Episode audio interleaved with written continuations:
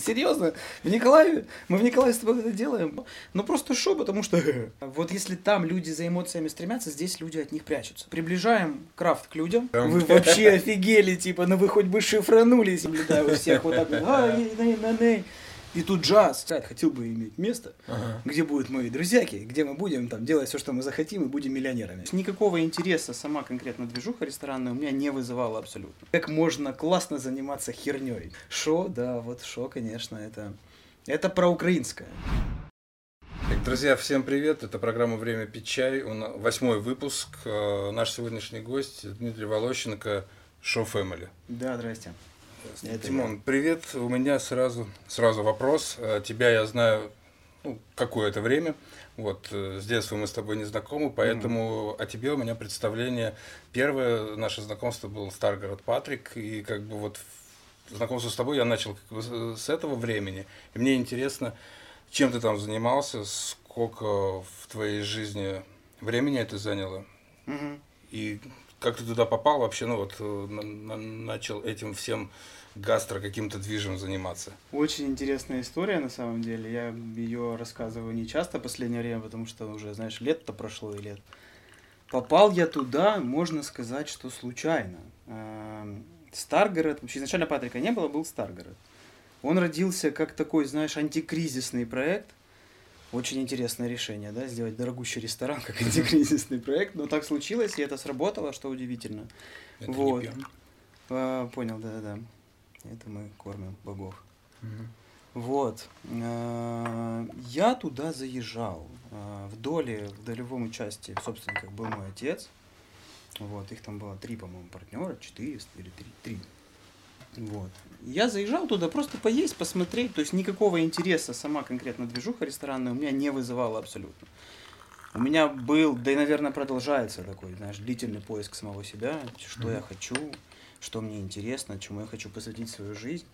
И у меня просто эта штука, она чуть сложнее, наверное, чем у других, как мне представляется, поскольку деньги не являются первопричиной. То есть, если люди выбирают себе путь по деньгам, типа вот здесь есть деньги, я буду этим заниматься, то я все же усложнил себе сильно жизнь тем, что я искал интересное занятие. Mm-hmm. То есть, что конкретно меня прет. Хочу, чтобы перло прямо аж, аж до задыхания. Вот. И, по-моему, если я все правильно помню, там появился запрос на летнюю площадку, вот эту бассейны, которые Патрик. Mm-hmm. Патрика тогда не было вообще. И я вызвался э, на добровольных началах за бесплатно попробовать себя в этом. Тогда я занимался Digit ом, мы с партнером открыли первый интернет-магазин в Николаеве. Uh-huh. Если помнишь, так он до сих пор существует, там 16 лет, по-моему, больше, наверное, даже, больше. Digit, Digit MK.ua, сейчас Digit.com.ua. Uh-huh. Вот, мы занимались этим, продавали мобильные телефоны, 3G модемы uh-huh. и, может быть, там Wi-Fi роутеры, все. Э, вызвался, попробовал, мне очень понравилось. Это такая, знаешь, работа, которая меня сильно поглотила. И после открытия вот этих вот э, бассейнов, э, Патрика тоже еще не было никакого и намека на него. Начался Старгород активный. И я начал тоже принимать там какие-то участия, участия. Тогда Олег Бубко там был управляющим. И я что-то рядом там терся, какие-то вопросы решал, помогал, решал, помогал. И потом так случилось, что Олег Бубко закончил свое сотрудничество с заведением, а я начал. И длилось это сколько? По-моему, 7 лет. Как управляющий? Как управляющий. Я там был как управляющий. Патрик э, вообще при мне открывался. Э, ну, я, можно сказать, его открывал. Не так, конечно, плотно, как сейчас я открываю проекты тупо самостоятельно. Тогда, конечно, была еще а, управляющая компания Рейкерс, которая занималась строительством. Тогда еще были шефы, которые, знаешь, замыкали на себе кухню. Но вот Патрик, это, наверное, был первый проект, такой пробный первый проект, в котором я участвовал как э, управляющий с самого открытия. То есть uh-huh. от концепции до реализации. Вот так вот. И вот там, считай, 7 лет проработал. Это было ну, ты помнишь, Патрик начальник, конечно, это танцы на столах, танцы mm-hmm. на барной стойке. Он такой задумывался, такое хотелось его таким видеть. Такое, знаешь, трэш-кабаре, как мы его называли раньше. Э, вот, и отсюда, конечно, поперла вот эта вот уже страсть к хорике, отельно-ресторанному бизнесу. И вот она до сих пор, сейчас она как-то у меня переживает такой стадию, не могу сказать, что стагнация, хотя может стагнация. Смотри, а чуть-чуть. давай чаю. Давай. А Патрик, э, ну, в чем-то не, не оправдывал, наверное, твои ожидания, да? Тебе хотелось чего-то больше, если ты стал делать какие-то другие заведения открывать? Во, во время своей работы в Патрике? Дело, знаешь, не в Патрике, дело во мне больше. А, очень важно понимать, и я быстро достаточно понял, от чего именно я кайфую. Uh-huh. Я абсолютно не кайфую от управления заведением. Uh-huh. Мне это не нравится, это, блин, муторно, у меня это не очень хорошо получается, я это прекрасно понимаю. То есть есть люди, которые могут делать за деньги это гораздо лучше, чем я. Мне очень нравится вот придумывать, создавать. Вот uh-huh. тогда я понимаю, что мой разум захвачен в рабство вот этими процессами, и я прямо просто не чувствую усталости, я не чувствую там раздражения, я не чувствую вообще ничего, я чувствую только сумасшедший азарт. Mm-hmm. Вот это, наверное, какой-то, знаешь, некий наркотик, э, поскольку, ну, я не подвержен там азарту в играх, не подвержен каким-то, знаешь, таким падким состоянием, там, на ставки, на что-то еще. То есть у меня этого нет, оно мне не цепляет, не вызывает во мне эмоций. Uh-huh. Но то, насколько я падки на вот эти эмоции, на эмоции вот этого создания, ой, ой, ой, это прям, да, какой-то наркотик. Ну вот мозг мой выдает же мне огромную кучу различных гормонов, от которых я начинаю так сильно торчать, что остановиться невозможно. Вот. Дело не в Патрике. Патрик прикольный. Был точно. Сейчас не знаю, не могу ничего говорить. Давно я там не имею никакого к нему отношения. Но был прикольный. Давно, да, вы ушли уже? Я ушел оттуда. Слушай, 3-4 года. Где-то так. Или 3 Просто, или 4. ну, вот мне кажется, что даже нас слушают, да, в Николаеве. Мне кажется, что не все в Николаеве даже знают, что в Патрике так вот э, кардинально что-то поменялось. А я бы не сказал, что кардинально назад. поменялось. То есть концепцию ребята-то оставили. Но проблема, наверное, в другом. А, любая концепция требует постоянных инвестиций, как финансовых, так и э, эмоциональных. То есть ее нужно поддерживать, ей нужно заниматься, нужно развивать, развивать, развивать. Если остановишься, то как бы чего не коснись ресторанов, да, в принципе, мне кажется, любого бизнеса. Если ты останавливаешься, все, как бы и бизнес твой начинает просто умирать. Ну, как по мне, сейчас Патрик это просто классная локация. А локация такого места, в которое я раньше там гонял для того, чтобы, ну, как-то для души, оно вот у меня потерялось. Есть еще момент с Патриком следующий. Мы там отдыхали условно большой толпой, понимаешь? Uh-huh. То есть приходили люди, которые по большому счету, ты, ну, ты сам помнишь, ты через стол знал каждый стол. Uh-huh. Ты приходил туда и, в принципе, с каждым ты мог поздороваться практически. Сейчас все эти люди, они либо уехали из города, либо перестали ходить по заведениям, либо бросили пить. В том случае, да. Поэтому, поэтому там еще и людей нету. То есть раньше все туда приходили покайфовать от атмосферы и также повидаться, то есть в тусовку. Как, в принципе, практически во всех заведениях всего мира это и происходит. Люди ходят на тусовку. Что первое после Патрика ты придумал сам? Открыл, как заведение? Шубар первый. Первый шубар.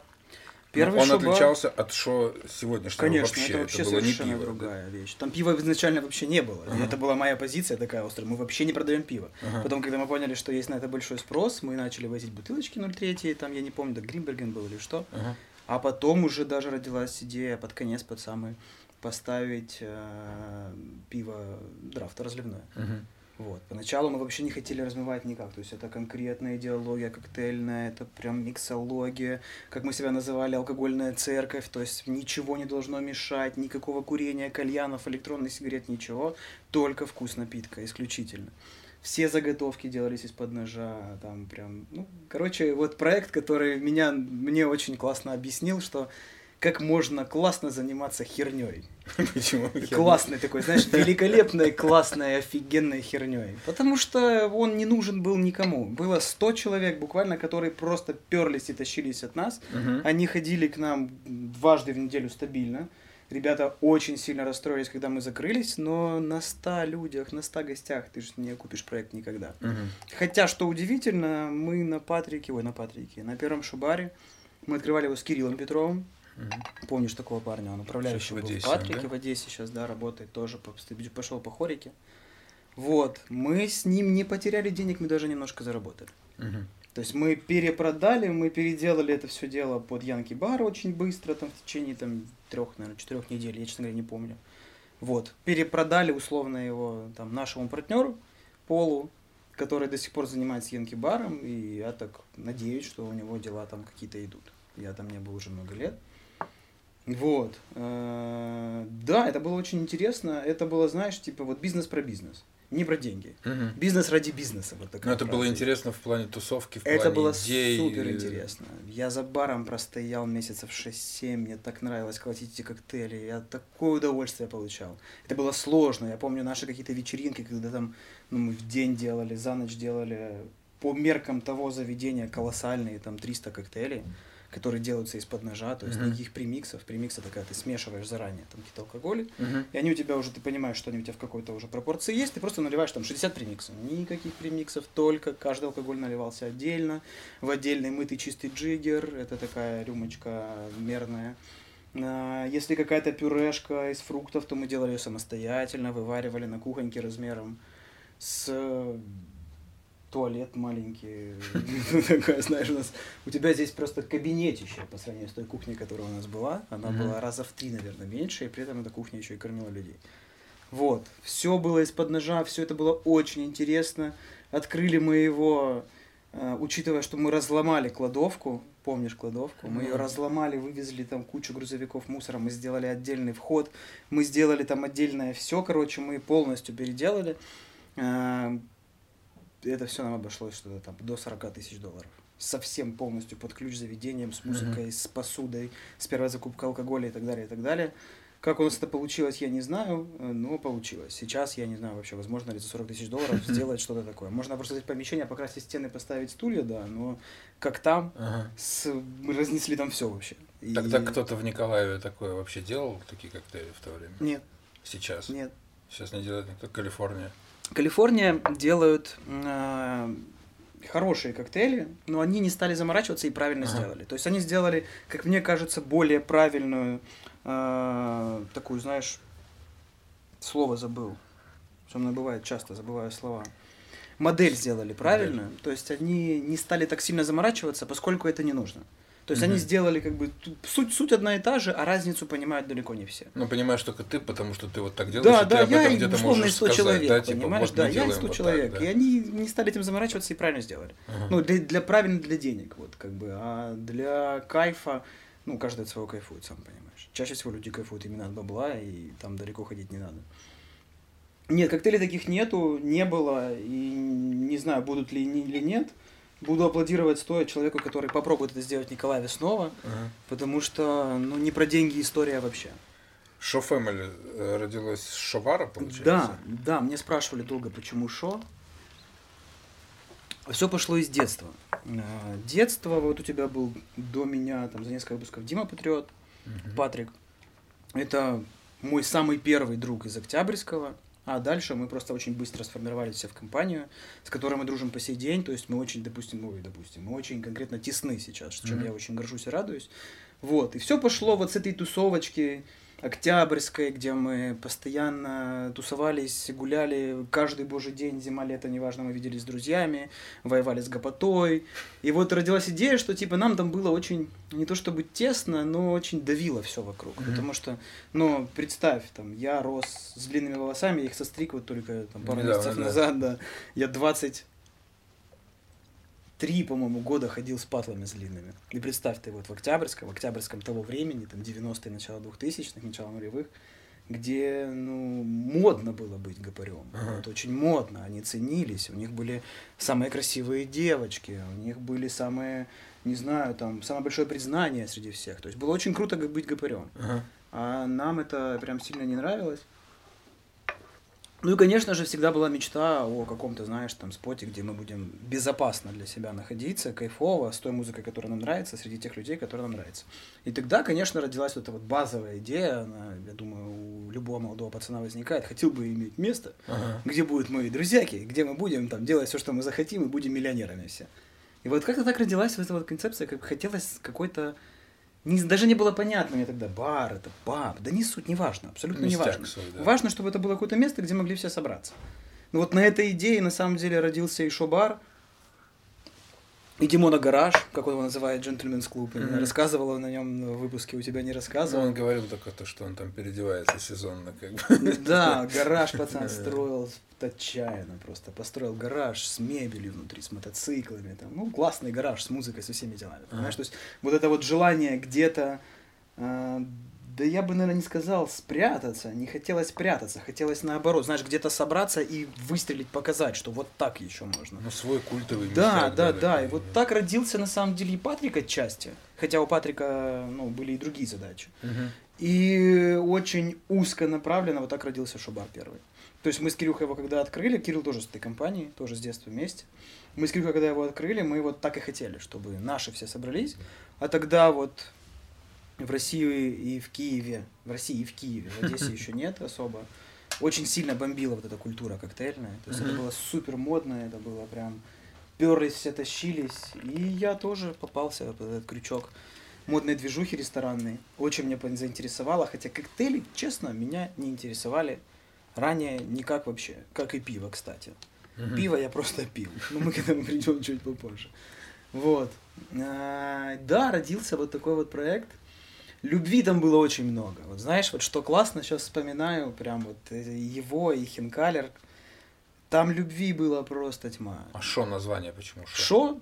А, наверное, самый правильный ответ, потому что я на этот вопрос отвечаю уже тысячный раз. Ага. И, наверное, как мне сейчас кажется, самый правильный ответ будет э, тогда начиналась, вот зарождалась вот эта вот эра патриотизма. Вот угу. помнишь, да, это когда случился Майдан, когда мы начали все волонтерить активно, вот тогда очень сильно хотелось всего украинского. Угу. А, потому что была идея шоу еще давно, но у нее не было никакого подспорья, понимаешь? То есть еще в детстве хотелось назвать свое там заведение шо, но просто шо, потому что, понимаешь, то есть все. А, почему шо родился именно шо? Я думаю, что все же ну что есть, какое слово есть еще более украинское? Mm, да. Ну какое? Вареник? Нет, не вареник. Шо, да, вот шо, конечно, это это про украинское. И очень хочется по сей день, я сделаю это, я верю, а, вывести данный проект какой-нибудь из Show Family на международную арену и вот называться так, как, угу. как есть сейчас, не меняя название под реалии рынка, там, каким бы он ни был этот рынок. Поэтому основное подспорье вот такое. Да и, честно говоря, логотип вот этот, который на мне везде сейчас, на фотках, на руке, чуть ли не на лбу. Дайте мне время будет на лбу. Вот. Э, логотип этот родился еще классно. И вот когда он родился, это очень шикарная история. Это Сережа Станчев. Не знаю, знаком ты с ним, не знаком, который Патрик рисовал всех этих героев. В Шубаре сейчас, в шоп, в шопе Варня рисовал всех этих героев. Вот. Я ему говорю, типа, Серега, мне нужен логотип. Э, хочу только с тобой, но у нас с ним кла- классно получалось, скажем так. Мне нравится с ним работать, ему нравится со мной работать. И он говорит, Димон, ну логотип 500 евро, если не ошибаюсь, по 500 евро стоит, я как бы сделаю тебе, но за 500 евро. Я говорю, ну, Серег, ну, логотип это такая штука, надо, надо значит, ага. платить, что делать? Вот, и когда он берет ручку, бумажку, сидит, молчит, молчит, молчит, и через 30 секунд выдает вот это вот, палочка, Три палочка, палочки. палочка, кружочек. Это были самые быстрые 500 евро в моей жизни, знаешь, которые я просто, ну, все, все, типа, вот, вот логотип моей мечты, он родился а. вот так вот, и после этого я понял, что я уже не хочу сворачивать никуда, это, это уже мое. Ну, ты заплатил ему 500 евро. Конечно, да? конечно, ну, так я получил то, что хотел, да. понимаешь, то есть результат-то получен. Крутяк. Вот, и после этого началось. А, параллельно с первым шубаром Хинкалер, который... Почему он назывался не Шо? Э, хотелось, это мы делали вместе с Ирой из Фридома. Ага. Удивлен, что у тебя ее не было до сих пор. Или была? Будет. Будет, да. Надо, очень интересный человек Николай есть. Вот, э, мы делали это вот точно так же. Это точно так же идея, которая являлась жертвой вот этого массового помутнения. Тогда помимо коктейлей на гастрономической, на гастрономической арене Украины сильно начали залетать грузинские рестораны. Все ага. это стало так модно, Грузия стала модной. Все начали кататься в Гудауре, все начали ездить там на фестивале молодого вина в Тбилиси. Просто, ну, Грузия феноменальная страна. Ага. Просто, не знаю, ее обожаю до, до визга просто, шикарная. И стало понятно, что очень не хватает грузинской кухни. Но просто открыть грузинский ресторан, ну, это не наш метод. Ну вообще ну, да. не наш метод. Нам нужно было сложно, сложно, по-идиотски, чтобы вообще не так, как у кого-либо. Это очень важный момент был. Я его связываю, наверное, еще со своей незрелостью тогдашней. Мне очень сильно надо было выделиться. Мгм. Чтобы, знаешь, чтобы никто не мог сказать, что Дима что-то у кого-то передрал, там скопировал и так далее. Ой, для меня это была бы смерть. Сейчас к этому отношусь проще. Не, не передираю ничего, но слушай, ну если есть решение, которое классно работает, я Мгм. считаю не сильно зазорно им воспользоваться. Главное не воровать интеллектуальную собственность. Вот, и родился, родилась идея, блин, как мы его назвали?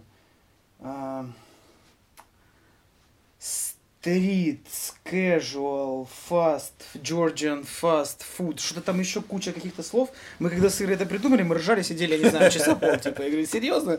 В Николаеве? Мы в Николаеве с тобой это делаем? Ну, типа, нет такого нигде, ни в Москве, ни в Киеве, ничего подобного нету. Вот таких вот странных заведений, которые, по сути, ресторан быстрого питания, но вот с этой гигантской люстрой, с открытой кухней, с этими стенами, которые никто не понял, а чтобы вы знали, стены эти были, наверное, чуть ли не самой затратной частью вообще всего ремонта. А, Потому что когда мы открылись, когда мы взяли это помещение, а, мы начали сбивать штукатурку. А ее там было где-то вот так вот.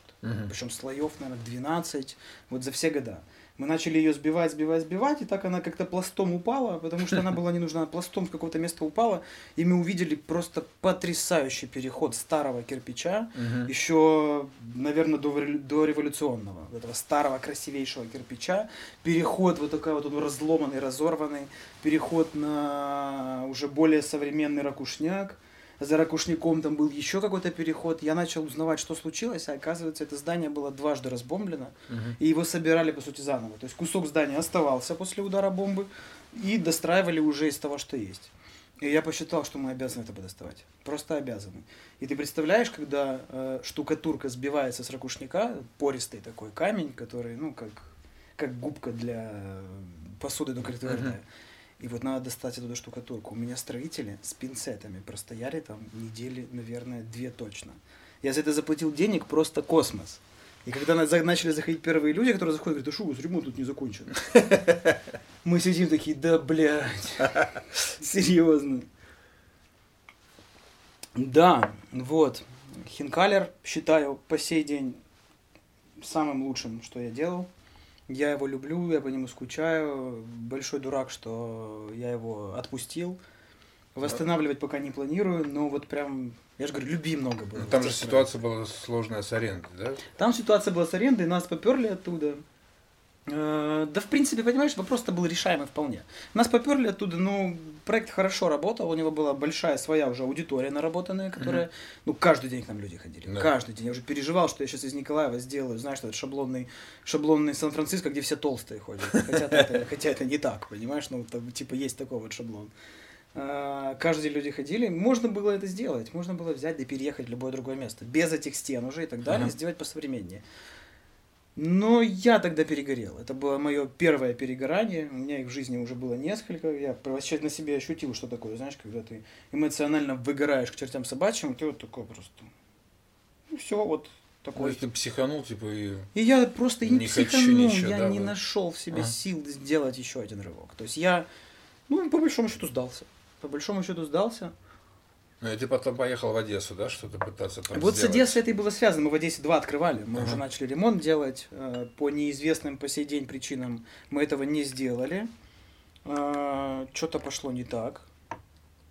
Долго я в этом разбирался, нашел кучу в себе проблем, нашел кучу проблем в своих партнерах, но, короче, в целом, в общем и целом, как модно сейчас говорить в, интер- в интернете, э, просто что-то пошло не так, Мгм. В этом никто не разобрался, и вот проекта нет. Мгм. Проекта нет, есть большая память, классно было, было очень интересно. После этого, да, уже с Николаевым я тогда начал немножко закрывать свои взаимоотношения. Я тогда вот расстроился, подгорел, психанул, думаю, да что ж такое, что этому городу нужно. Ему даешь качество, и даешь ему интересные проекты, а он их не воспринимает. У нас самая яркая, на самом деле, история с Николаевым, вот именно вот в этом контексте, это то, что мы привезли сюда фильтр кофе. Когда это было? Лет шесть назад, наверное, Мгм. да, пять, я, честно, уже не помню, когда открылся Хинкалер, 5-6 лет назад примерно, по, моей, по моей памяти. Мы привезли фильтр кофе, мы привезли сюда слабую обжарку, мы привезли сюда классное зерно, мы купили классную машину, Фетка, по-моему, называется, классная машина, которая делает фильтр, дорогущая, крутейшая вещь. Фильтр сейчас, как ты знаешь, там в кофейнях там второй, третьей волны уже прям вау-вау-вау, все его пьют, всем он нравится. А, Тогда мы столкнулись, что сто процентов людей пробовали это, знаешь, это как пробуешь, это, Мгм. можно у меня нормальный? Мгм. А мы такие, «Э, нормальный же, ну куда нормальнее? Нет, нет, нет, не стали это люди пить. Опередили тренды. Да я не знаю до сих пор ли пьют ли кто-то фильтр сейчас в Николаеве, я думаю, Но молодежь я пока пил кофе, я пил фильтр. пи- постоянно, пил да. фильтр, да? Ну вот видишь, ты еще, может, там 30 человек. Вот. Да, потом Но Хинкалер вы еще вместе же в таком, получается, раскрутили. То есть Мак вас не перебил, правильно? Потом там что-то открылся этот большой гигант, этот вот, как он называется, семейный, блин. Мафия. мафия. Тоже, да, да, да. ну, Мафия и в Хинкалере, да, при вас. да, да, да, да. И в Хинкалере всегда были люди. Слушай, ну вспомни цены. Вспомни цены и вспомни то качество. Вот меня люди спрашивали, с Хинкалером тоже очень интересная такая штука связана, которую я тогда, когда принял, просто офигел.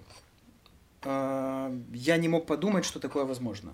Когда у тебя слишком дешево для того, чтобы люди тебе доверяли. У меня в Хинкалере было какое-то время слишком дешево, и люди мне просто не доверяли. Они говорят, здесь не может быть баранины. А Мгм. когда я рассказываю историю, как я со своим шефой Гелой, э, с ребятами мы ездили по селам и просто скупали десятками, под сотни, ну не сотнями, под сотни скупали туши баранов, как мы их э, ночью на кухне разбирали, как мы арендовали гараж, э, не арендовали, а взяли гараж у управляющего, у Лехи, который сейчас живет в э, Европе. Вот, взяли гараж у него, поставили туда, если я не ошибаюсь, 12 или 14 ларей морозильных, которые взяли в аренду, забили все это бараниной. Ну, то есть таким, только таким образом можно было до- достигать тех цен. Мгм. Если мы поехали покупать баранину на рынок, ну, все, все, математика сыпется, и пришлось бы поднимать цены там на 30, 40, 50 процентов. Вот, я когда вот понял, что людям не очень верится, что это натуральное, что это все вот э, так и есть, я поднял цены. Вот просто в один день мы подняли цены на 30% на все. Просто взяли и резко на все рубанули 30%. Страшно было, потому что я думаю, сейчас люди как психанут, скажут, да пошел ты в жопу, слышишь, что, это- что это за цирк вообще? Мы ели по 35, сейчас будем есть там по 45. Ага. Не, не будет такого. И в итоге, как вы можете себе представить, или даже не можете, наверное, просто выросла прибыль на 30%. Все, она Нормально. появилась. Она появилась, ничего не поменялось, никто даже слова не сказал, типа, ребят, что так дорого? Ага. Потому что было очень дешево. Стало подороже. А эти истории со специями, все же со сванской соли. Сванскую соль мы покупали дважды в Грузии, мы толпой ехали в Грузию. Или кататься, или просто гулять, пить вино там и так далее. И возвращались с полными чемоданами замеса под сванскую соль. Чтоб ты понимал, выглядит это... Ну, если я не ошибаюсь, так выглядит героин. Это коричневый порошок такой плотный, плотный, плотный. Там нету каких-то, знаешь, там листочков или Ага. чего-то еще. Это именно плотный коричневый порошок. Мы покупали его только у одной тетки. В горах она приезжала в Тбилиси, привозила нам по 20, 30, 40 килограмм этого порошка. Как нас, конечно, принимали в Украине. Ребята, что, сюда, быстро, по кабинетам. Мы всегда летали с Гелой, Гела грузин, и он там, эй, не давай рассказывать, показывать им, пробовать, там, попробуй, понюхай, там все дела. Ни разу не было проблем с этим, но каждый раз с этим были вот эти интересные истории, когда... Ну, прикинь, мы приезжаем, ребята стоят на таможне, и такие, чё за херня, типа, вы 40 чё, килограмм. вы вообще офигели, типа, ну вы хоть бы шифранулись, я не знаю, хоть бы там... Шутка назрела, в жопу себе засунули бы чуть-чуть, знаешь, типа так не перевозили. Вот. э, Да, принимали, а потом такие, класс, класс. И мы даже предлагали, типа, хотите, вам отсыпем чуть-чуть. Ну, понятно, что им нельзя этого делать, потому что хотите вам отсыпем чуть-чуть приготовить, я думаю, что-то вкусное. Они такие, ладно, сидите, ладно. Да, очень интересно было. Ты знаешь, как сейчас могу назвать это такой крафтовый ресторанный бизнес. Сейчас же мода на все крафтовое, Мгм. все же такое, типа мало-малое, вот как мы с тобой про чай разговаривали. И вот такой же крафтовый бизнес, когда ты все делаешь своими ручками, сам, когда все еще работает хер пойми как вообще, когда ни знаний, ни понимания, ничего нету, но как-то вот оно по наитию работает, и ты по наитию вот эти решения принимаешь. Ты Это заходил самое туда, интересное. в круассаны, посмотреть? Да, заходил, там? много ностальгии, там, ну, сам продукт, круассаны вот эти вот львовские, мне не интересен абсолютно, лично я такое не ем, мне Ага. невкусно, вот, но зайти вот иногда, конечно, раз в годике захожу такой, эх, люстру эту Люсю вижу периодически, она там валяется у нас недалеко от пивоварни, тоже на нее смотрю, думаю, эх, Люська. Давай про пиво тогда, чтобы не было так грустно. Пиво появилось э, во время этих проектов? Пиво прояви, появилось. Проявилось. Первые варки, да, вот ваши. Что расскажу? А, пиво появилось во время Патрика. Эти проекты уже были, да. То есть первый был Шубар, тогда еще не было никакой там Шубрюри, не было намеков. А, когда я работал в Патрике, я никогда особо не макался в пивоварение. То есть оно само себе там работало, оно было под управлением Рейкерс всегда. Я туда не лез, я мог только, знаешь, там зайти и попробовать что-то. Ну и то мне особо интересно не было, мне тогда вино интересовало. Uh-huh. Вот мне хотелось в нем разбираться, в него вникать там и так далее. А пиво как-то, ну пиво и пиво. И тут приходит Леха, э, Губский Алексей, который мой партнер по шоу. Пивовар. Вот, пивовар, да. Он туда приходит, приезжает из Харькова, проработал в Харькове в каком-то заведении. А, что-то годик, наверное, он работал, мы с ним даже не виделись, не пересекались. А потом, опять же, опять же, веяние моды. Началась вот эта вот движуха ИПАПа, а что такое ИПАПа, так, так, так, так, так. Начали все об этом шуршать, потому что в Америке просто гудит революция, сумасшедшая крафтовая революция, которая рынок просто поменяла. Угу. А у нас что-то как-то, да нет особо ничего. Там где-то варвар начал, ну, слышно mm-hmm. про варвар стало. И все, ничего нет. Вот. И как-то с Иркой затеяли мы с наконечной дегустации пивные. Uh-huh. На дегустациях попробовали пиво раз какое-то интересное, два какое-то интересное, что-то еще. И родилась у нас с Лехой тогда идея, мы начали с ним так плюс-минус общаться. Он говорит, давай мы сварим что-то ну, лучше, чем там Пилснер, Брюн. Uh-huh. Ну, не то, что лучше, сложнее. Uh-huh. Вот Пилснер, Брюн, там Руби, все понятно, но нужно надоело, нужно там пять лет не меняется, давай что-то делать. Вот, мы придумали варку, обычная, по-моему, и Пашки. Эм, все это, естественно, надо было согласовывать с управляющей компанией. Э, управляющая компания говорит, типа, ребята, нам это нафиг не интересно, ну, смысл, типа, мы это не продадим. Оно будет продаваться несколько лет, короче, мы этим заниматься не хотим. И в итоге мы с Лехой решаем. Леша мне тогда рассказывает о том, что есть такая штука контрактное пивоварение. Э, контрактное пивоварение, что это такое? Когда ты разрабатываешь рецептуру, э, ты можешь даже провести варку, можешь просто рецептуру отправить пивовару, uh-huh. арендуешь у них мощности, платишь им деньги за отварку каждого литра пива, там, все, они отваривают под тебя, разливают в нужную под тебя тару, ты все это просто оплачиваешь, и uh-huh. пиво твое. Uh-huh. А, вот.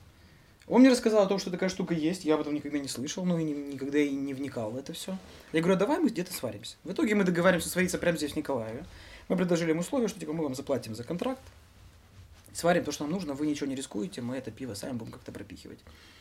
Вот, мы сварили это пиво, я не помню, по-моему, ничего особенного не получилось, но в тот момент, конечно, после Пилснера, Руби и Брюна это было прям взрыв такой, ого, так оно еще там елкой пахнет, ничего себе. Наварили вы его в Патрике, Да, правильно? в Патрике, в Патрике, но как контрактники, угу. вот.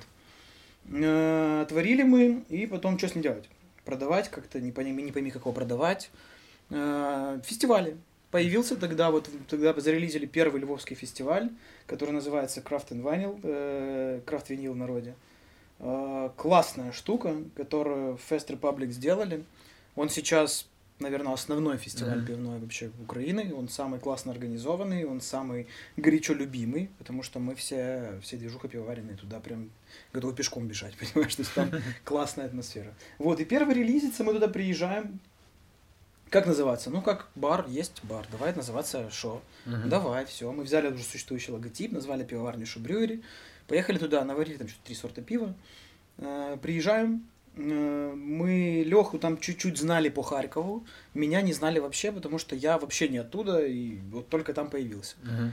И насколько сильно было впечатление, мощное а, когда вот владельцы там ЦИПы, Варвара, то есть уже большие достаточно uh-huh. игроки на рынке, как они нас приняли вот прям как родных. Uh-huh. То есть они попробовали пиво, они дали рекомендации, они не то, что знаешь, как вот я привык видеть конкуренцию в Николаеве ресторанную, uh-huh. когда к тебе приходят такие пробуют, такие пойду в свое заведение, uh-huh. знаешь, я к этому привык, потому что ну в Николаеве это так, а тут мы приехали и люди, как мне казалось, хотя какие мы конкуренты были тогда. Uh-huh как мне казалось, ну, не должны вообще ничем делиться, а они так открыто, максимально эмпативно и тепло э, пообщались с нами, рассказали, приняли нас тусовку, мы нажались в итоге с ними несколько раз. Ну, обалдеть, это, это влюбило страшно, я такого не видел никогда. Ну, потому что я из Николаева особо не выбирался, ага. понимаешь, я такого не видел. А в Николаеве это встретить, Ну, ты сам понимаешь, это возможно только в какой-то там закостенелой компании, с которой ну, ты уже свои много друзья, да. да, да. А так на улице это увидеть здесь достаточно сложно. Ага. Вот. И началось. Фестиваль один, второй, третий, четвертый, пятый. Тут мы на второй, по-моему, фестиваль пробуем в правде э, кислое пиво. Э, для меня это мое первое кислое пиво. Ну, не Мгм. считая там ламбиков, которые вы пробовали из бутылки до этого. Украинское в смысле. И я понимаю, что это любовь. И Леха понимает, что это любовь. Пиво правды нам так себе понравилось. Сам, Мгм. сам вот любовь возникла, когда мы поняли, что пиво еще может быть вот таким. Мгм. И все. И как началась наша кислая история, мы же, как нас называют, кисловары. Ну, вы награду получили какую-то сразу? да, мы золотую медаль получили за наше Нинес Кисло. Это конкурс называется East European Beer Awards. Мы получили награду, помимо награды получили кучу всяких там бонусов, э, скидку на обучение пивоваренное. То есть я теперь дипломированный пивовар. Мгм. Э, понятно, без опыта, поэтому пивоваром меня назвать нельзя, но я дипломированный пивовар, пошел обучение, все это тоже мы получили там условно за вот эту медаль. Ну, возможность там обучаться по классным условиям. Вот. Да, я не побоюсь этого слова, это до сих пор, наверное, лучший саур Украины. Ну, это не мое только мнение, это мнение всех тех, кто его пьет, да и, в принципе, Мгм. Untappd, как социальная сеть, это покажет без проблем. То есть там оценки у него высочай- высочайшие. И вот с этого началась наша страсть к с кислому, именно кислому. А представь, опять. Опять история, опять э, Дима создает себе проблему. Не про деньги, понимаешь? То есть кислое пиво нафиг никому не надо в стране. Да, это тренд в Бельгии, но в Бельгии пиво варят уже сколько там? Тысячи полторы лет, да? Ага. И они сейчас, вот уже бельгийцы перешли к этому кислому пиву, для них это считается типа топ. А, Понимаем, что надо брать вот этот вот тренд э, развитых стран, прошедших уже и крафтовые революции, и уже и революции гидности, и уже все революции, возможно, они уже прошли. Вот, а мы такие, типа, в стране, которая к этому не готова, все, делаем кисляк. И приезжаем мы на фестиваль, на какой-то второй или третий наш, мы приезжаем с четырьмя кранами кислого пива. И люди такие, типа, у нас пиво наше называется, вот, ягодное, которое создано не из кисло. Ну, Почему? Потому что мы, типа, на фестивале, если ты идешь попробовать пиво, типа, люди такие, а что это такое ваш, там, саур со малиной, условно? Ты наливаешь попробовать, Пиво и все такие, що скисло? Не, И каждый человек, воно що скисло, воно що скисло, воно що скисло. И мы потом уже просто следующий раз приезжаем, просто показываем доску, где написано название, там написано так большой буквой, не скисло. И вот оно не скисло, вот такое вот и пошло. И сейчас мы эти кисляки, конечно, варим постоянно. Спрос есть на них сейчас. Спрос на них нет. Нет? Спрос на них нет, но мы умудряемся продавать. Да, не быстро, не так быстро, как, допустим, пивосы понятные, доступные, но предательством себя было бы, знаешь, перестать их варить, потому что это не рентабельно. Мгм. Это любовь, это страсть, это, это то, на самом деле, что нас заряжает. Бабки, да, важная штука, очень, очень важная штука в жизни, но я лично чисто на бабках далеко не уеду. Я по себе это знаю точно, потому что, ну, это скучно. Мгм. Это скучно, это неинтересно, и... Да и от вещей я, наверное, так не кайфую, как некоторые. Там, покупаешь себе там условный смартфон новый. Ну, полчаса я такой, вау. И а всё. потом все. все. Ну, типа, ну он есть. Он уже есть и есть. Чего не коснись, это вот так вот. Кайфа в этом нету. Запала в этом нету, энергии в этом нету. А вот в классных кисляках, которые массово нахер никому не нужны, но очень котируются движухой, вот наша тусовка пивоваренная вот прям сильно котируется. И... Да и мы сами их пьем. Мы сами их пьем, и это класс. Понятно, что мы варим еще другие пивосы, естественно. Ну, вы завод свой построили, мы вот этот момент упустили. Да, с заводом мы, да, там тоже интересная история. Я просто вот как, как я все это вижу, да, ну вот так там с новостей, Фейсбука, там был Хинкалер, вот у меня потом все потерялось, пропало, потом хоп, Мгм. и ты на какой-то момент, период вообще пропал, а потом появился уже со строительством пивоваренного да я завода. пропал-то на самом деле не только у тебя из виду, я у себя из виду пропал. Это был э, такой этап очень достаточно сложный. Но завод стал строиться после фестиваля уже, правильно? После... Завод стал строиться уже хорошо после фестиваля. Мы на самом деле с Лешей не собирались строить свой завод. Он нам, по сути, на тех объемах, в которых мы работали, он нам был и не нужен. Ага. То есть мы нормально себе разобрались с контрактом пивоварений, и завод как таковой был не нужен. Завод родился немножко иначе. А, Ко мне пришли инвесторы, как ко мне пришли, мы сидели, выпивали, Мгм. и меня спросили, типа, Димон, есть какие-то идеи, вот есть свободные деньги. Мгм. Я говорю, есть вот такая вот идея, пивоваренный завод. О, класс, играю, все хочу, беру, давай делать. Вот. Но сейчас будет небольшой камин -аут. Э, Я больше к заводу к этому отношения не имею. Ага. И проект Шойс оттуда тоже ушел. То есть это вот сейчас решилось. Недавно завод этот э, развивается дальше, он варит пиво, все хорошо, но это уже не Шо и это не я.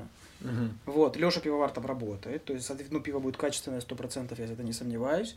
Как будет называться, еще не знаю, я думаю, ребята об этом расскажут в скором времени сами в социальных сетях. Вот, а, но меня там нет. Мы опять шоу вывели на контрактное пивоварение, то есть мы опять варимся, активно варимся. Варитесь на этом заводе или на каком-то, на каком-то другом, да? Сейчас мы уже стараемся сделать в Киеве. Ага. А, Хотя я не исключаю возможность вариться на этом заводе. То есть я думаю, что мы некоторые сорта будем отваривать здесь. Почему нет? Я думаю, и собственникам этого завода выгодно это будет, да и мне, в принципе, ок, потому что непосредственно Леша здесь, все процессы известны, мы знаем очень хорошо это железо, мы Мгм. на нем проработали этот кривой косой год. Ну, сам понимаешь, год карантина для пивоварения это год, которого не было, считай, понимаешь? Лучше бы не было, но он был. Вот. Да, поэтому ушло теперь опять контрактная пивоварня, и опять я не стремлюсь к собственному заводу. Пока что. Мгм. Со временем, да, пока что нам не нужен. Мы сейчас чувствуем очень много свободы в том, что мы варимся где хотим, что хотим, как хотим, с кем хотим. Сейчас у нас будет лить серия коллабораций, мы сейчас сваримся, я думаю, со всеми пивоварнями топовыми, потому что Мгм. мы многие коллаборации пропустили, упустили, просто не, ну, были заняты другими вопросами, понимаешь, когда у тебя строительство и бара, и завода, и магазинов одновременно, и ты все это делаешь один, то уже как-то там и на подумать времени не остается. Второй шобар открывали как, как, как возможность повториться ну, вот в Николаеве. Ну, у тебя же был перерыв, да? И, и, и все равно ты что-то здесь открыл, хотя вроде как уже не хотел ничего делать Ой, в этом ну городе. Да, это, это яркий пример, как опыт не учит. Ничего не хотел делать, ничего не хочу делать, но в итоге так случилось, что я задержался здесь на полтора года и сделал бар и два магазина. Ну, потому что не делать ничего я не могу. У меня вот мы с тобой пропустили эту тему, когда я пропал. Вот у меня был период, когда я год ничего не делал. Мгм. Вообще ничего не делал. Это, ну, такой, знаешь, характероформирующий год был очень сильно во многом. А, Но я ничего не делал. Не понял, что ничего не делать, это, ну, для меня такое, знаешь, некое, что ли, гниение Мгм. психоэмоциональное. Так не получается. То есть делать надо, делать надо регулярно, постоянно. И да, не хотелось мне в Николаеве делать, поскольку, ну, опыт мой показывает, что делать то, что Николаев любит, мне неинтересно. Я не получаю от этого удовольствия. Делать то, от чего я получаю удовольствие, Николаев это любит, но очень узким кругом. Ну да, То есть массово эти штуки- неинтересно. Шобар, он же, опять же, он не похож на, на пивные пабы вообще. Он не похож на пивные заведения в принципе. И в этом как бы ну, основной момент был очень важный для меня. Потому что он-то и родился как... Ну, меня лично очень достало пить пиво на кожаных диванах, э, на деревянных дубовых столах и в подвалах, понимаешь, с Мгм. запахом плесени, сырости и так далее. Вот меня это уже от этого уже начало подташнивать. Э, очень много вот этих вот закостенелых триггеров, так сказать, у употребления пива, которые надо менять. Мгм. И европейские страны, некоторые, Америка северная, я думаю, вся, я там не был, но я все-таки фантазирую на эту тему, к этому уже начала идти, что пиво все-таки это не напиток, который требует там, определенной атмосферы. Мгм. Он может потребляться и совсем по-другому. И мы, по сути, я, по сути, сделал сити-кафе, но только тапрум пивной и крафтовый. Мгм. То есть атмосфера сити-кафе, там, если хотите, милк-бар, всем известный, киевский, но именно пивной. Вот это была основная задача, мы попробовали, это сработало, это нравится людям. Да, Николаев, в Киеве бы это было совершенно по-другому, но все хорошо, типа, я рад, что это случилось. Но в Киеве это было бы, наверное, более Конечно. модно, да? Конечно. Ну, Интересно. Да тут, даже- тут много, наверное, все равно как- какой-то скептики в этом это отношении. Типа, бы- что такое? Вроде пиво нормально, но выглядит как-то не по-пивному. Ну, меньше. Николаев, да? все меньше, потому что э, сейчас я очень редко, честно говоря, вообще, мы его открыли, я практически не слышал плохих мнений. Вот это меня по- по- по- погрело чуть-чуть. Практически не слышал плохих мнений. непонятно было, но людям хотелось попробовать еще. Угу. И с третьего, четвертого, пятого раза становилось понятно, зачем это все. То есть, что, о чем это заведение. Потому что тут проблема в другом. Люди до сих пор не знают, что он есть в центре города, понимаешь? Многие. Вот у нас уже, блин, писали уже все газеты, разносили нас в клочья, какие мы там гады-негодяи, но, тем не менее, до сих пор многие люди не знают у нас. Вот это странно, понимаешь? Вот это странно. В городе, в котором в принципе ничего не происходит, мне представляется это событие, открытие нового пивного заведения, mm-hmm. крафтовой пивоварни, которой никогда здесь не было. Никогда вообще. И тут она появилась. А, да еще, как мне хочется верить, такой крутой крафтовой пивоварни, такого крутого пива не является событием для николаевцев. Вот это я не могу понять. Вот чем отличается Николаев от Киева, в Киеве люди ищут, мне кажется, ищут что-то новое, каких-то новых эмоций. По сути, ну а что есть ресторан, как не эмоция? Mm-hmm. Это, это самая простая эмоция. Ты приходишь, вкусно кушаешь эмоция, вкусно пьешь эмоция, вкусно сидишь, классно тебя там, не знаю, обслуживают, интересный интерьер, тоже эмоция. То есть, по сути, мы-то торгуем эмоциями, ничем другим. То есть, если говорить, что едой, пивом, ну это слишком упрощает на самом mm-hmm. деле. То, чем мы занимаемся. Слишком как-то это все кальцинирует, что ли. Вот. Э, вот если там люди за эмоциями стремятся, здесь люди от них прячутся. Это мое наблюдение. Здесь люди прячутся от эмоций сильно. Чего бы это ни касалось. Вот пример вот Вовы Алексеева, как он раскачал этот джаз. Я просто... Э, я не стоял у истоков, я был рядом.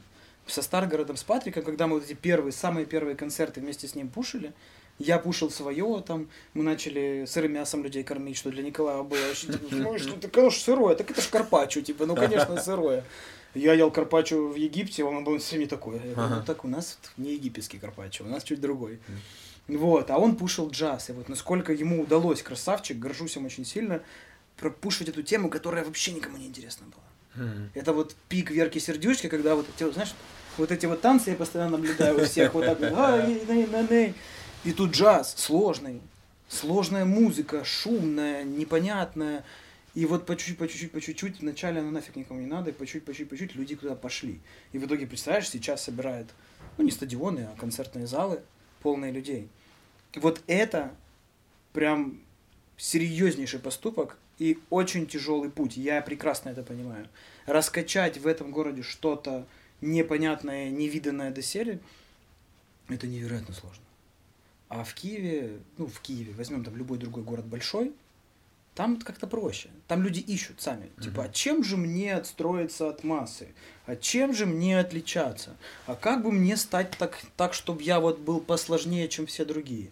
Понимаешь? И они и... ищут, да, да, какое заведение тебе подходит. Да, больше, и они да, ищут, что типа, что-то новое. Пойти, что-то делать, с кем потусить, да? Щупают, пробуют. А тут вот. что-то открывается так с высока. Что там открыли такое? Ну, как это, что я туда пойду? Я с дома пиво попью. Пивмены родились, потому что дома пиво попью. Пивмены родились, потому что пивоварню построили на 50 тонн, знаешь. Э, типа, да сейчас мы там загрузим это все на раз-два, понимаешь? И тут шарашит карантин, и тут мы понимаем, что как бы в принципе до карантина продать 50 тонн пива крафтового дорогого это не так просто в этом, ну, в этой стране, даже до карантинной. Потому что все варят же еще. Сейчас варят много, пивоварни открываются десятками, ага. десятками. Просто такой пик был, да и не сейчас открывается, что самое интересное. Сейчас такое самое стрёмное время для инвестиций в э, производство, и тем не менее люди это делают. Угу. Вот, а сбыта нет. Сбыта нет. Пивмен вообще это сейчас проект, на который я ставлю самые большие, наверное, ставки. Потому что, ну, смотри, в чем проблема. Как я увидел ее, побывав на, на, вот в этой э, сфере какое-то время, я понял, что у крафтового пива есть э, очень большая проблема в Украине. Она заключается в том, что крафтовое пиво это что-то очень сложное, дорогое, недоступное, тяжелое, сильно вкусное. Не, не вкусное в плане вот вкусно, а много вкусов. Uh-huh. То есть сильно насыщенное вкусами. И от него люди какие-то такие, да, не, я пил попью, типа, ну, обычного uh-huh. чего-то, простого. Вот это есть большая проблема. И ну, по состоянию там на год-полтора назад доля крафтового рынка пивного занимала, по-моему, 0,3% от всего. Угу. То есть, представляешь, крафтовое пиво всего лишь 0,3%. Это учитывая, что сотни пивоварен по Украине. И мне видится это гигантской проблемой, именно вот этой индустрии. И поэтому родилась идея, почему бы не сделать такие вот магазины, которые, по сути, просто пивные магазины, ничего нового абсолютно, но они будут продавать крафтовое пиво, по ценам максимально низким, максимально вот, вот минимальным, самым возможно минимальным ценам, э, но ровно то же пиво, которое там люди пьют в бокалах по стоимости литра у нас в магазине. Мгм. Вот. То есть пиво рядом с домом там или близко к тебе, оно по цене доступное. В магазине ни в коем случае не воняет пивом ничего. То есть это чисто красиво, все атмосферно вот так вот, с хип-хопчиком играющим. Но при этом это доступно. То есть, чтобы человек мог попробовать, понять. Потому что идти в бар, покупать за 0,4, там, за 100 гривен бокал, ну, это надо заставить себя еще, сам понимаешь. Ну, Это- просто ты вот 0,4 просто не выпьешь, надо что-то взять еще, как бы, да? там, Дорого, да. дорого, сложно. А тут ты можешь за эти же 100 гривен взять себе литр этого пива, попробовать его там пошерить там с друзьями, попробовать понять, типа, а как же это пиво, в котором 300 килограмм облепихи, там, и 120 Мгм. килограмм меда, там, понюхать его, посидеть в правильной посуде. Ну, обычно винный бокал тоже подходит. Вот, понюхать его, посидеть, разобрать его. Ну, это мне представляется очень интересным процессом. Да и как бы, ну, не все пиво там стоит 100 гривен. Пивмен, как линейка, которая родилась вот потому что большой слишком завод, а крафтом не загрузишь, мы решили сделать с Лехой э, линейку, так сказать, крафти пивоса. Хотя там, ну, это, даже не крафти, наверное, это, еще проще.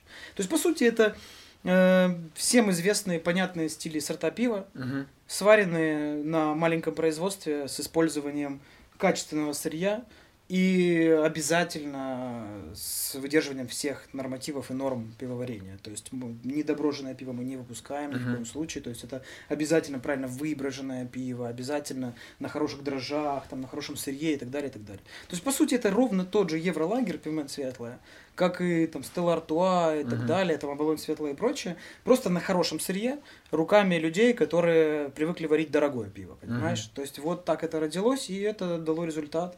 Самое продаваемое пиво в линейке сейчас это пивмен светлое и пшеничное. А там у ну, вас и разливное, правильно, краны стоят в пивменах, и бутылку продаете. и да? бутылку продаем мы стеклянную и свою, Ага. и э, партнерские, ну там наших друзей, там Эндервуд, Варвар, Ну, 2085. Украина там, да? Украина, Да, Европа да. тоже была, кстати. И зашла Европа, но сейчас, ну, к сезону будет тоже. Ага. Пока не спешим, потому что ну, это дорого. Ну, представь, там баночка пива может стоить 400 гривен. Это сложно продать, это сложно даже объяснить, потому что порой, когда мы сами пробуем это пиво, ну, нет ответа, почему так дорого. Мгм. Ну, не- учитывая, ну, просто понимаем прекрасно, что есть логистика, что есть э, акцизные все эти сборы, таможни и прочее, прочее. Понятно, что пиво увеличивается в цене многократно. Просто сюда его привезти и через всю эту бюрократию пройти, это дорого стоит. Но все равно нет у меня ответа иногда. За что здесь 300 гривен? Как мне объяснить моему клиенту или гостю, что это стоит того, и вот надо это попить? Когда я Мгм. сам это пью и такой, типа, ну, нормально. Нормально, но в Украине делают лучше. Вот, и этим и заняты. Приближаем крафт к людям, э, уменьшаем это вот расстояние, э, даем попробовать что-то новое, рассказываем очень много о том, что мы делаем, и показываем очень важный момент, который сейчас массам неизвестен. Украинский крафт, он уже практически на уровне с европейским. Мгм. Есть, конечно, там э, вещи, которых нам еще не догнать, там Бельгию и так далее, э, пока что. Это там, не знаю, там дикие пивосы на диких дрожжах, там дубовые бочки, которые сейчас активно все осваивают, но просто там ребята это уже делают там, десятками лет, понимаешь? У них уже как минимум бочки эти уже там есть целыми семействами, Мгм. зараженные различными там, не знаю, дикими бактериями и так далее. У нас только это все начинается. Но класс в том, что мы пользуемся опытом европейских стран, которые это прошли уже давно, и применяем его уже, знаешь, точечно там, где надо. Мгм. Если ребята все-таки шишки набивали себе и что-то делали, понимали, что ерунда, потратив на это там 10 лет, делали по-другому, то мы уже берем, типа, классное уже готовое решение, применяем их у себя на рынке, и получается классно. Мгм. И вот это тоже важный момент, который нужно донести сейчас массам, что украинский крафт – это уже крафт. Потому что часто встречаемся, мы типа, не, ну это как бы нормально, ну вот там бредок, вот это пиво. Да что, ну пиво, да, классное, но так не хуже в Украине есть. Как Киев принял Комфортаун? Комфортаун принял хорошо. Принял хорошо, ребята заходят, они прям в восторге, потому что... Ну, слушай, я бы тоже был в восторге, если бы я пил пиво, ну, если бы, когда я буду пить пиво через Тебя там на часах? 15 дней, через 15 дней, когда буду пить пиво, если бы я жил бы в таком закрытом комплексе, как комфорт, КТ, они его называют, Мгм. комфорт обижаются, я узнал уже. Если бы мне открылся такой магазинчик с классным крафтовым пивом, с постоянной ротацией экранов, с хорошими закусками, я бы тоже в восторге был, честно. Могу их понять. Люди заходят, люди есть, которые заходят каждый божий день. Вот мы месяц работаем, каждый день люди заходят, mm-hmm. каждый. Вот это как, как началось классная движуха с первым шабаром, когда люди брали у нас, ребята заходили часто, брали менюшечку, она у них расписанная, уже вся пописанная разными маркерами, и они себе оценки ставили. У нас фотки даже мы фоткали, хотели их брать типа в рамку, но uh-huh. не успели, закрылись. Вот, когда у людей уже расписаны эти менюшки, не так, этот мне понравился, вот здесь не понравился, а что-то может подобное мне сделать и так далее, и так далее.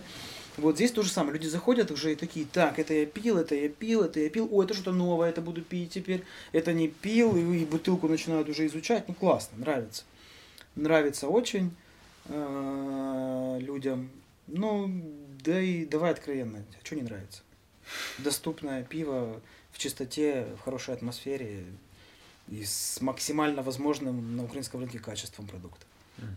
Тут нечему не нравится. Тут, тут и объяснять даже нечего. Все просто понятно и доступно.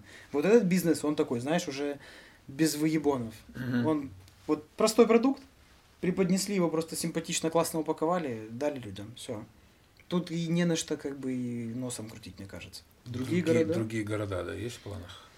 Слушай, ну тут бы как бы Киев один городище ну, какое, да. понимаешь? Его бы сейчас покрыть хорошей такой картой, знаешь, пивменов, чтобы доставку сделать хорошую и так далее. На это времени уйдет, я не знаю даже сколько. Потому что пока что мы делаем это вдвоем с моим там э, партнером Максимом. Uh-huh. А вдвоем ты знаешь, что там сейчас я боюсь еще два открыть и вообще зашиться и зарыться в работу.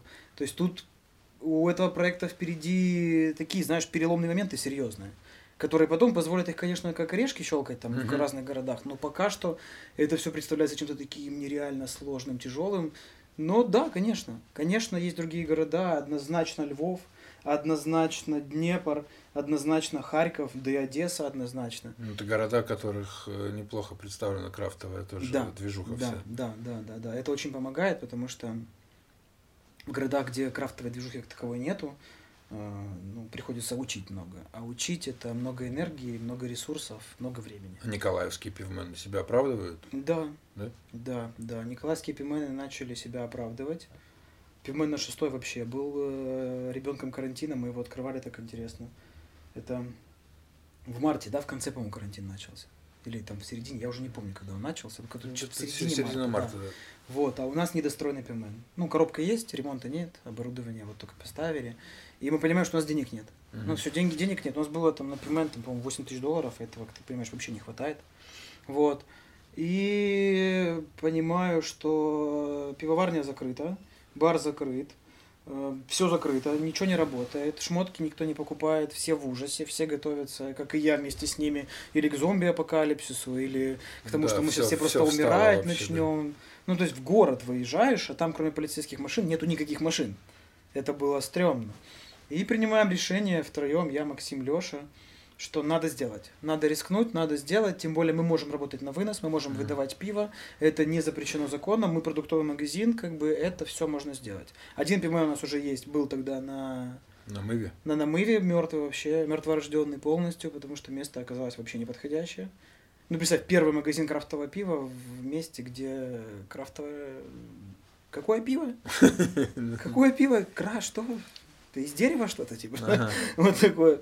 Вот, ну, это опыт, это такие инвестиции в опыт. Мы открываем его. Э, как меня Настя моя снаряжала, конечно. Она меня заматывала в эти маски, перчатки, вот так вот, чтобы вот, ну, непонятно вообще. Мы выходим uh-huh. в город, где нету людей вообще, где непонятно, что сейчас тебя убьет, не убьет, потому что никакой статистики нету, ничего не понятно.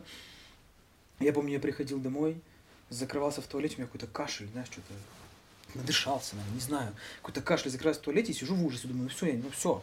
Заболел. Ну сейчас я заболел, да. я не могу выйти ее заразить. Она стучится, Дима, что случилось? Я говорю, Настя, отойди от двери, потому что, ну, непонятно. Это сейчас, знаешь, коронавирусом заболел, типа, ну, полежу. Угу. Ну, полежу, поболею, окей. Ну, тогда да, страшно. А было, тогда да. страшно было очень. И мы вот его доделали. В долг. Должны были всему городу просто всем. Просто, ну, мы говорим людям, поставщикам, там, оборудование, пиво, э, снеков и так далее, что, ребята, мы готовы взять сейчас это сделать, рискнуть всем, но мы не готовы вам заплатить сейчас денег. Мгм. Если у вас сейчас есть там условное сырье или ресурсы, там, чтобы достроить холодильник и поставить нам холодильную установку и так далее, если у вас все это есть, то мы готовы попробовать, готовы пойти на риск. Мы пошли на риск, и это себя оправдало просто молниеносно. Это вот первый, с первого дня он как начал херачить. Прикинь, люди закрытые дома сидят, и тут появляется такая новая штука в центре города, практически в центре города. Он просто начал валить вот с первого дня. Тогда же появился телеграм-бот по заказу, да, в это же время. По-моему, да. По-моему, да. Вот, ну, потому что на- надо было что-то делать. Но это плюс от карантина получается. Ну, так э, от карантина много плюсов до сих пор есть. Минусов тоже очень много, но и плюсов, ну, лично для меня, для моей семьи, это очень интересное время, которое научило очень многому, очень. Э, Вот, открыли его, и он давай рубашить. И все, я понял, что тема, тема живая. Потому что, знаешь, когда ты открываешь первый проект «Мертворожденный», начинается очень много сомнений. Типа, а надо ли? А нужно ли это кому-то Мгм. вообще? Может, это опять очередная моя забава, и я делаю опять в Николаеве так, как хочется мне, моим друзьям, но больше никому. Потому что, ну, есть такой опыт уже. И да, было много сомнений. И представляешь, в карантин, когда ну, мы там завтра или умираем, я так прикинул, типа, ну если мы сейчас умрем все, то ну что я теряю? Ну да. Ну не отдам долги, ну кому их отдавать, если он все тоже тоже умрет, умрут да. там, да. Мы все умрем, как бы надо пробовать. Э, Да, и вот он, он родился, потом на Адмиральской родился, тоже только-только начинает раскачиваться, потому что вот ему, конечно, карантин пощечину лупил сильную. Потому что мы открывали, так целились открыть его как можно быстрее перед э, Днем города, а Днем города закрыли. Все, до свидания. Мгм. И людей там нету, и мы сидим такие, ну, будут дела. Да будет, все будет хорошо. Вот. И, соответственно, стало понятно, что надо увозить. Надо увозить это все дальше, потому что очень большая проблема сейчас со сбытом. Как мы говорили ранее, производство это выше крыши. Пива Мгм. вкусного много. То есть оно есть уже. Раньше там, я помню времена, когда там вкусное пиво выстреливало, у какой-то пивоварни какой-то сорт у него все говорили, то сейчас вкусного пива есть у многих пивоварни, причем постоянно варят классно. Ну, все, уровень вышел уже на такой, что ну, не стыдно Мгм. не стыдно, хочется это пить, хочется это пробовать, это реально интересно, самобытно. У каждой пивоварни теперь есть свой профиль узнаваемый, понимаешь? И это круто. Ну а продавать это, когда закрываются все бары, и все пивоварни сидят на пиве, такие, так, что будем из кек? Дома строить? Мгм. Там, или что мы будем с ним делать? Выльем это все в ванну и будем приглашать людей купаться после бани в пиве? Ну, типа, что с ним делать? Где его продавать? Мгм. А вот такие магазины, они, видишь, они более устойчивые к карантинам, поскольку это действительно продуктовый магазин. И его не закрыть как бар по щелчку пальцев, потому что ну, где-то кто-то заболел, там, или Мгм. какой-то показатель. Вот. Он работает, он есть, и люди пили пиво, будут пить пиво. Они, ну, человечество пьет пиво уже сколько лет? По последним Я По не- последней- не, не задавался последней вопросом, информации сколько там полторы тысячи лет, по-моему. Хотя, хотя что-то какие-то брашки пили еще тысяч четыре-пять лет назад. Ты сейчас не пьешь пиво, потому что у тебя челлендж. Я сейчас да? не пью алкоголь уже 86 дней. Ты на 100 потому дней, что... да? А? На 100, 100 дней, да. Ну, у меня есть такая штука, я люблю себе всякие испытания устраивать. Не, не знаю, откуда это взялось, но вот Ну, на нравится. 100 дней ты будешь пить пиво. Э, через 100 дней я нажрусь. Я нажрусь просто. Что делать потом с алкоголем, я еще не решил. Ага. Потому что, ну... Ты, ты, кстати, во многом, и твое, твой ролик 25-минутный, по-моему, у которого там куча просмотров, Да. повлиял на меня, заставил меня задуматься о том, что, слушай, ну, типа, а чего я не пробую другие грани вот этого всего? То есть я привык пить, и с алкоголем я на ты лет, наверное, с 14, Мгм. но я никогда не пробовал без него. Мгм. То есть были там какие-то, знаешь, лечения, антибиотики, там 10 дней я не пил, и потом такой уже в дороже скорее надо было что-то выпить. А сейчас вот 100 дней, да, это... Особенно, когда ты работаешь с пивом, наверное. Я постоянно и рядом люди с тебя ним. окружают, те, которые на пивной волне, как бы ты... ну, Да, я постоянно сложно. рядом с ним, это, конечно, непросто. Э, Но хочу тебе сказать, что это классная штука, классный опыт. Мне очень понравилось без алкоголя. Я максимально рекомендую каждому попробовать. 100 дней может быть много, если вы любите это дело, но я думаю, дней 60-70 это вообще классная идея. То есть я как минимум на 10 килограмм похудел. Мгм. Похудел, а, башка чуть подуспокоилась, потому что основная причина была почему. Ну, я понимал, что как-то я как будто бы не контролирую свою жизнь, не, не причастен к ней. Как-то несется, Мгм. как-то все сыпется, крошится, а я такой, эй, эй, мне как будто бы, ну, весело в этом во всем. Я понял, что надо что-то делать. И вот такое решение было бросить бухать, а, успокоиться, прекратить нервничать. Ну, это же понятно, что не по щелчку пальцев делается, там разные вещи. От медикаментозной до каких-то уже практик, там, прак- практик самоосознанности, знаешь, когда ты сидишь такой, так, это ковер. Вот у меня две ноги, мои пальцы, прикольные пальцы. И вот, ну, различные вещи, и это дало результат. Дало.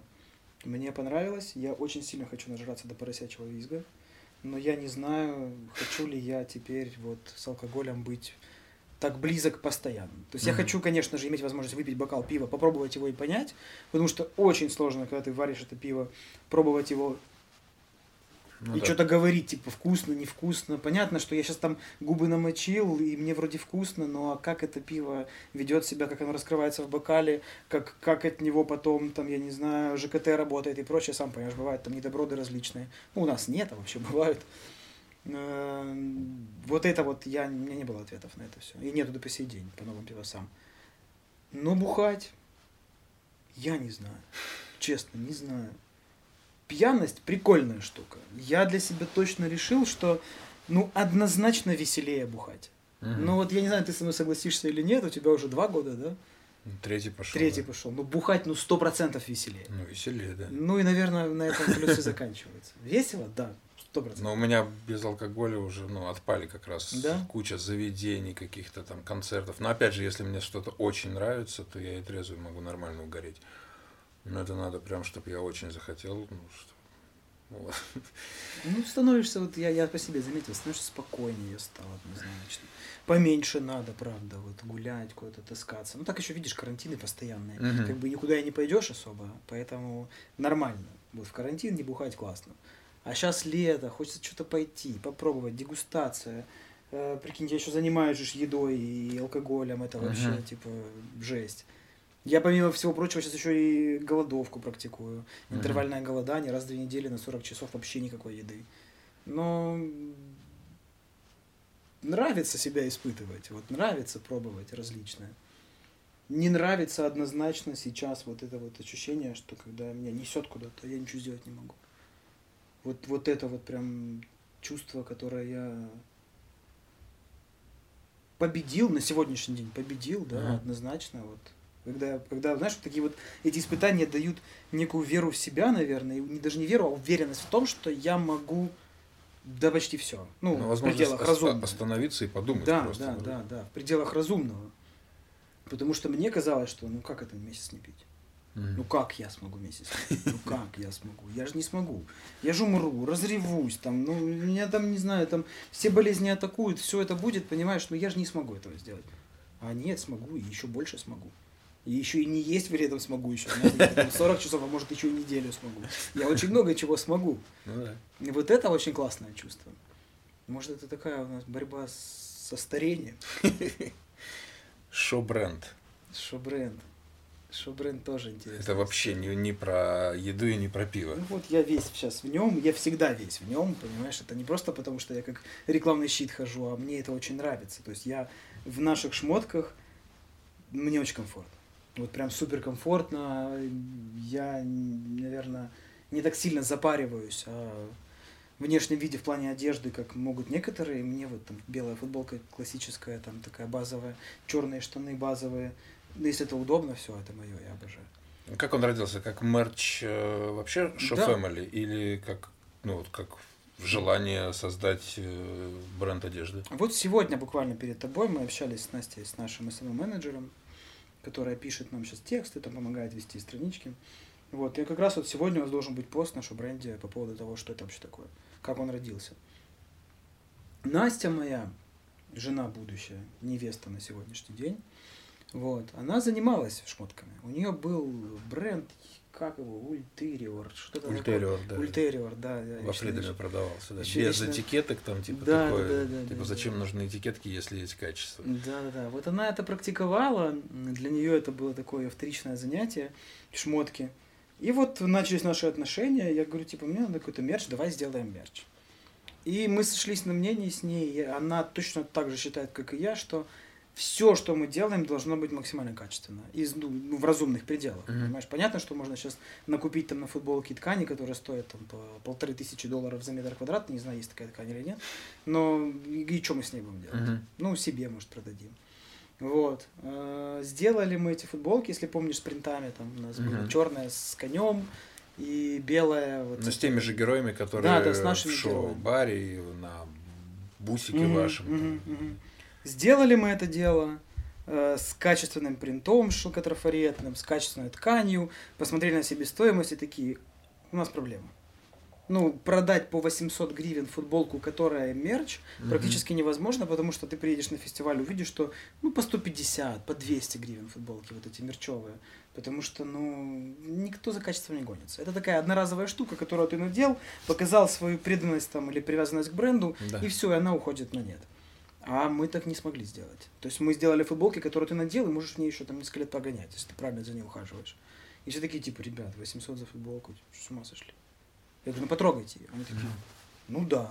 Типа, да, класс. Я говорю, ну понимаете за что? Он говорит, ну все равно 800. И мы с Настей такие, типа, что делать? Ну, говно шить не хочется. Ну, Мгм. неинтересно абсолютно. Шить ей нравится, я вижу, что она горит этим. Я говорю, давай сделаем бренд одежды. Давай вот назовем его бренд, он будет, вот у нас есть там основной проект, как пивоварня, он такой, знаешь, бульдозер, который прет вперед. И бренд будет как бы рядышком, как вот э, суббренд такой, дочерний бренд. Сделали, довольны. Довольны, людям нравится. Очень меня, конечно, радует и будоражит то, что когда у нас человек покупает один раз, он, ну не знаю, наверное, с 75% вероятностью возвращается еще, еще еще. То есть люди покупают, они понимают, что они покупают, и такие, класс, хочу. Концепция простая. Э, Простые, очень удобные, качественные вещи.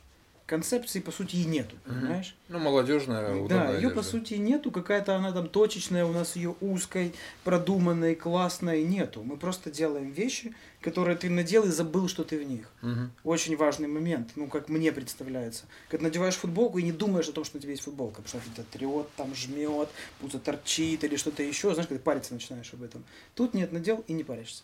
Потому что есть очень много вещей в жизни, которые тебя будут парить сто процентов.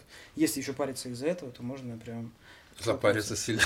чокнуться умом, да. И мы сделали с Настей. Сейчас э, активно занимаемся оба этим проектом. Она больше, в большей мере, конечно же, потому что она там мама бренда. Мгм. Вот. э, и его, и Симплу как женского бренда. Но Simplу Плани- идет женский, а шо-бренд идет Да. мужской. Да, мы планируем Я объединить. посмотрел, там что-то шо-бренд, да, Да. мужская одежда, там про женщин ничего да, нет. Симплу есть для этого. Мы планируем объединить, э, потому что, ну, вести параллельно две страницы, во-первых, это сложно, во-вторых, это тупо. Мгм. и дорого. Планируем объединить это все в шо, а под Симпло оставить уже Настины какие-то, знаешь, там э, Дизайнерские. ее личные вещи, которые она сама шьет, какие-то вот прям девич, девичье, девичье что-то. Может быть, какие-то аксессуары она попробует, пощупает. Ну, посмотрим. А все базовые вещи, женские и мужские, все объединить в бренде. Вот так. Шо-бренд вещи продаются где? В пивменах? Шо-бренд вещи продаются в магазинах. В магазинах одежды? Киев, Харьков. Ой, Киев пока нет, но в Киев вот, ну, надо, надо, надо нам просто, знаешь, взять и сделать. Мгм. То есть ребята ждут, надо взять и сделать, просто отвезти им вещей и продавать. Харьков, Одесса, Николаев в магазинах.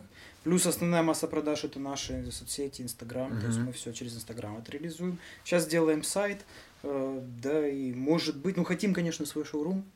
Но опять же, шоурум, ты же понимаешь, это больше игрушка такая. Ну да. То есть даст ли она там какого-то буста по продажам? Да не думаю, что. Хотя, может, и даст. То есть, ну просто знаешь, типа вот как такой milestone, что типа вот, вот теперь у нас еще и шоурум есть, теперь мы точно бренд одежды? Вот этого хочется, конечно. Но да, сейчас пока вот так. И, блин, нравится. Единственное, что, конечно, не нравится, что Настя занимается этим делом по 16 часов в день. То есть, ну, она из телефона просто глаза не достает. То есть, все сейчас вот это вот переписки, новый контент, фотосессии и прочее, прочее, прочее. Это занимает, конечно, огромное количество времени. Я не знал, что это настолько тяжело. И вот сейчас, да, сейчас вот, вот и этот проект тоже находится, вот помнишь, я тебе говорил по пивмену, Ага. вот стадия, когда надо надломиться и, и перестроиться. Вот сейчас вот этих надломов будет впереди у нас в 2021 году много. Я их лично очень жду. Настя боится, но тоже ждет. Поэтому сейчас тоже будем ломаться, людей брать в команду, развиваться, потому что ну, уже два человека, полтора человека этот проект уже не вывозят. А вообще Show Family сколько человек? Человек 30, 40. Со всеми пивоварами, официантами, да, Да, где-то так, барменами, где-то так, продавцами. 30-40, да, где-то так. Сейчас планируем, надо очень, очень надо, и планируем э, пивмены эти развивать дальше в Киеве, Мгм. потому что, ну, видно, что эта штука работает.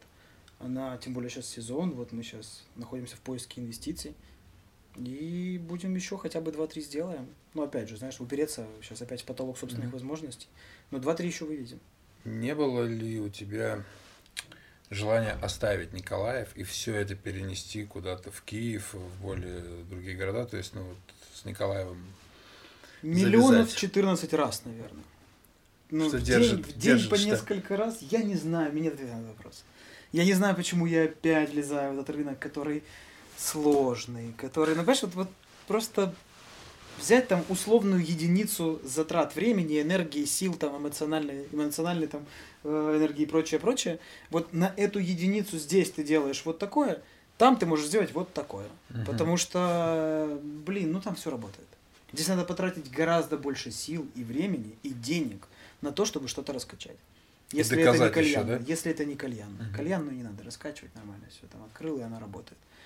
А вот это все надо доказывать, обучать, что очень важно, нужно народ готовить к тому. Ну, я приехал сюда там два года назад с крафтовым пивом. Они не понимали, что такое массово. То есть здесь пиво пили крафтовое, ну, 20 человек Мгм. которые там могли себе где-то заказать там варвара в интернете, или выпить его где-то в Киеве, или путешествовали где-то еще. А тут приехал, и все, я считаю, миссия выполнена. В Николаеве знают, что такое крафтовое пиво. В Николаеве знают, люди разбираются, люди уже шарят, приходят, ждут новых варок, это очень важно. А там это делать не надо. Там ты просто взял деньги, взял команду, взял там э, свою там какую-то интеллектуальную активность, открыл и начинаешь работать. Потому что как минимум пройдет мимо твоего заведения в тысячу раз больше людей. Какие заведения в Николаеве ты бы мог отметить как вот то, что тебе нравится? Зизу нравится, вкусно сделал Сережа. Красиво, вкусно, атмосферно нравится. Вот это вот, если можно назвать это заведениями новой Николаевской волны, то вот Зизу могу выделить точно. Мне понравилось. А, Калифуд прикольные ребята, прикольная атмосфера. Да, наверное, все. Наверное, все. Наверное, не могу никого выделить. Наверное, все остальное. Есть заведения, есть классные ребята, которые стоят за этими заведениями. Прикольные там и семьи, и не семьи, и команды. Все это есть, но оно все устарело. Мгм. Оно все очень устарело. Оно поощряет вот эту вот стагнацию рынка, поощряет отсутствие движения вперед, оно все поощряет вот эти вот моменты. Я надеюсь, я никого не обижу этим, это мое мнение, и вот я так считаю. Мне все-таки хочется больше видеть концептуальных заведений. А концептуальных их почти нет. Шобрювари это все-таки Николаев или Киев? Пивоварня? Ну, вообще, вот, вот на этикетках что написано? На, на, на этикетах написано то, где оно производится. Если это пиво сварено в Николаеве, оно обязательно должно быть написано Николаев. Если оно будет сварено в Киеве, то будет писаться то, где оно сварено. Все Пивман, как, ну, как ты представляешь в Пивмане, например, то, что это мы николаевские ребята или... Да, мы себя называем всегда николаевскими Николаевские ребятами. То есть ребята. я не избегаю статуса николаевского. Абсолютно никогда его не избегал и никогда этого не стеснялся. Я южанин. Э, Все, все люди, которые со мной знакомятся там, в разных городах, они это знают. То есть у меня нет такого, что я стыжусь там Николаев. Не, я не стыжусь. Мне грустно за Николаев, это факт. Но стыжусь ли я его? Нет, не стыжусь. Знаешь, Наоборот, шо- даже горжусь, потому что здесь это делать гораздо сложнее, чем там. Мгм. И это большая гордость у меня лично, когда это получается здесь.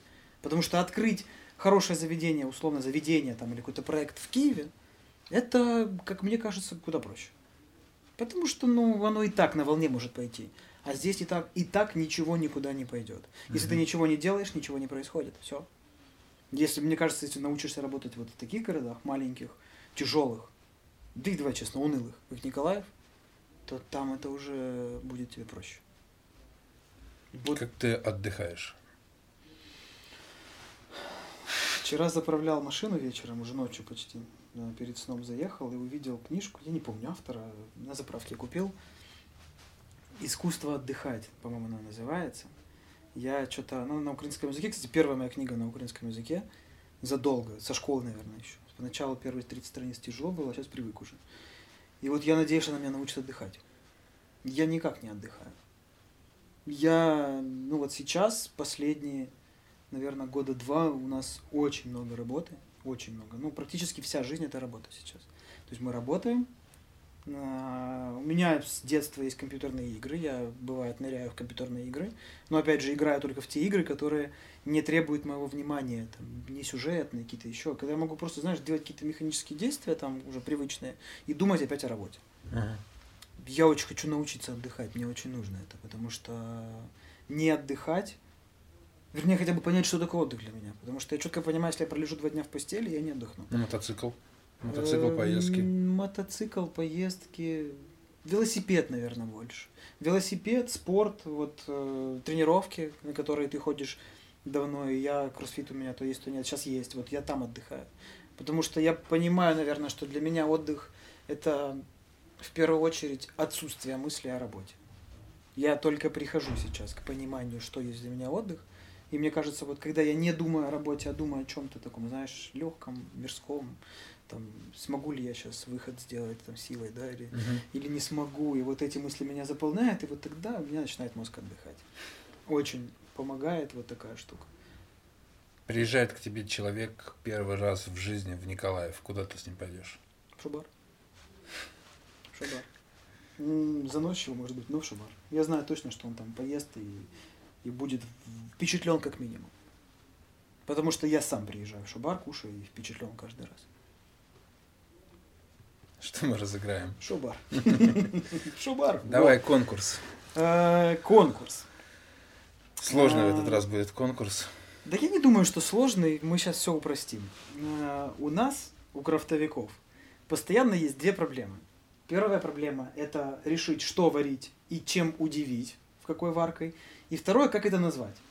Поэтому я предлагаю конкурс следующий. Вы предлагаете мне пиво, какое бы вам хотелось попробовать. Ну, в пределах разумного, понятно, не надо там придумывать пиво с, с доб- с добавлением там 400 килограмм э, карасьей икры соленой и огурцов там соленых. Понятно, что это будет говно, и никто об этом даже рассматривать не будет.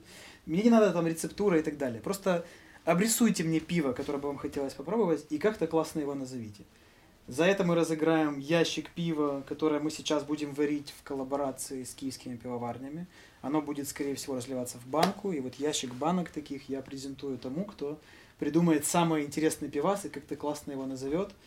И если мы его сварим, а мы, скорее всего, его сварим, если будут классные идеи, то мы пригласим либо на варку, либо еще и того пиваса отгрузим ящик точно.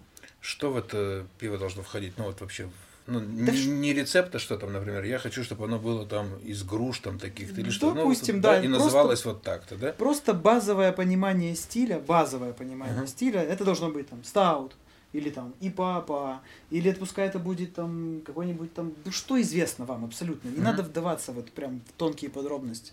Вот общий стиль, что бы вы хотели туда добавить, какой бы вкус вы хотели бы получить на выходе. Просто ваша фантазия. И как бы оно называлось? И как бы оно называлось? Потому что, честно вам сказать, примерно так мы и планируем свои варки. Мы просто садимся и понимаем, какую, представляем в первую очередь, какую мы эмоцию хотим получить от пива.